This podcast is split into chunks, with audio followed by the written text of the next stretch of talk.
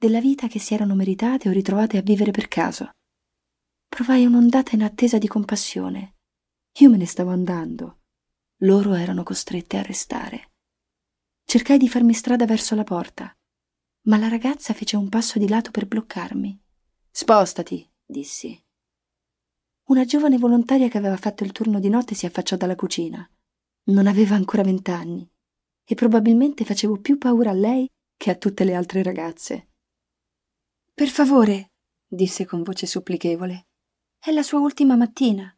Lasciala andare via in pace. Io ero in attesa, pronta a reagire, mentre la ragazza davanti a me contraeva gli addominali e stringeva i pugni. Ma dopo un momento scosse la testa e si voltò. Avevo ancora un'ora prima che Meredith venisse a prendermi. Aprì la porta principale e uscì nella nebbia che avvolgeva le mattine di San Francisco. Il pavimento di cemento della veranda era freddo sotto i miei piedi nudi. Mi fermai a riflettere. Avevo pensato di attuare una ritorsione ostile contro le ragazze, ma adesso mi sentivo stranamente indulgente. Forse perché avevo 18 anni e quell'esperienza per me era finita. Riuscivo a perdonare il loro gesto. E prima di andarmene, volevo dire qualcosa per fugare la paura dai loro occhi. Percorsi Fell Street e svoltai in Market Street. Rallentai a un incrocio trafficato, incerta su che direzione prendere. Se fosse stato un altro giorno, avrei strappato le piante fiorite al parco di Dubose o saccheggiato la vegetazione incolta fra Page e Buchanan Street o rubato erbe al mercato del quartiere. Per quasi dieci anni avevo passato ogni momento libero a imparare nomi scientifici, descrizioni e significati dei fiori. Ma fino a quel momento avevo utilizzato solo una piccola parte delle conoscenze acquisite. Avevo usato quasi sempre gli stessi fiori. Un mazzo di calendule, dolore, un cesto di cardi, misantropia, un pizzico di basilico essiccato. Odio. Avevo cambiato il mio modo di comunicare solo in rare occasioni. Garofani rossi per la giudice, quando avevo saputo che non sarei più tornata al vigneto di Elizabeth, e peonie per Meredith, ogni volta che riuscivo a trovarne. Sfogliai il mio dizionario mentale mentre cercavo un fiorista in Market Street. Dopo tre isolati giunsi a un negozio di liquori e vidi mazzi di fiori avvolti nella carta che appassivano dentro i cesti davanti alla vetrina. Mi fermai a guardare. Erano composizioni miste, per lo più, e comunicavano messaggi contrastanti. C'era solo una piccola scelta di mazzi omogenei. Rose russe e rosa, garofani striati quasi appassiti e un grappolo di dali e viola che spuntavano dal loro cono di carta. Dignità. Era quello il messaggio che volevo dare. Voltai le spalle allo specchio d'angolo sopra la porta del negozio, infilai i fiori sotto la giacca e mi misi a correre.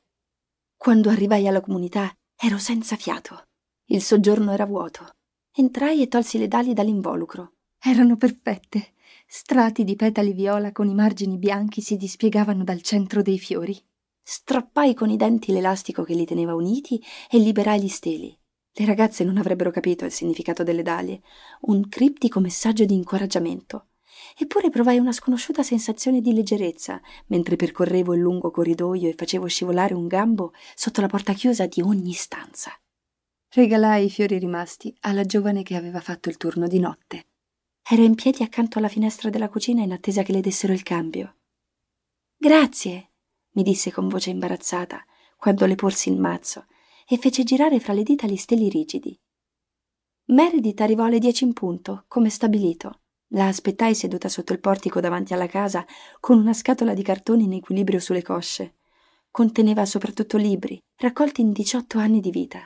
Un dizionario dei fiori e una guida pratica all'identificazione dei fiori selvatici degli stati sul Pacifico, mandati da Elizabeth un mese dopo che avevo lasciato la sua casa, libri di botanica provenienti da tutte le biblioteche di San Francisco e piccoli volumi tascabili di poesia vittoriana rubati in silenziose librerie. Sui libri era adagiata una pila di indumenti piegati, tutti trovati o rubati, alcuni della mia misura, altri no. Meredith mi doveva accompagnare alla casa dell'accoglienza, un alloggio di transizione nel quartiere di Sunset. Ero in lista d'attesa per andarci da quando avevo dieci anni. Buon compleanno, disse Meredith mentre mettevo la scatola sul sedile posteriore dell'auto di servizio. Non le risposi. Sapevamo entrambe che non si conosceva il vero giorno del mio compleanno. Il primo rapporto del tribunale su di me mi aveva attribuito l'età approssimativa di tre settimane. La data e il luogo del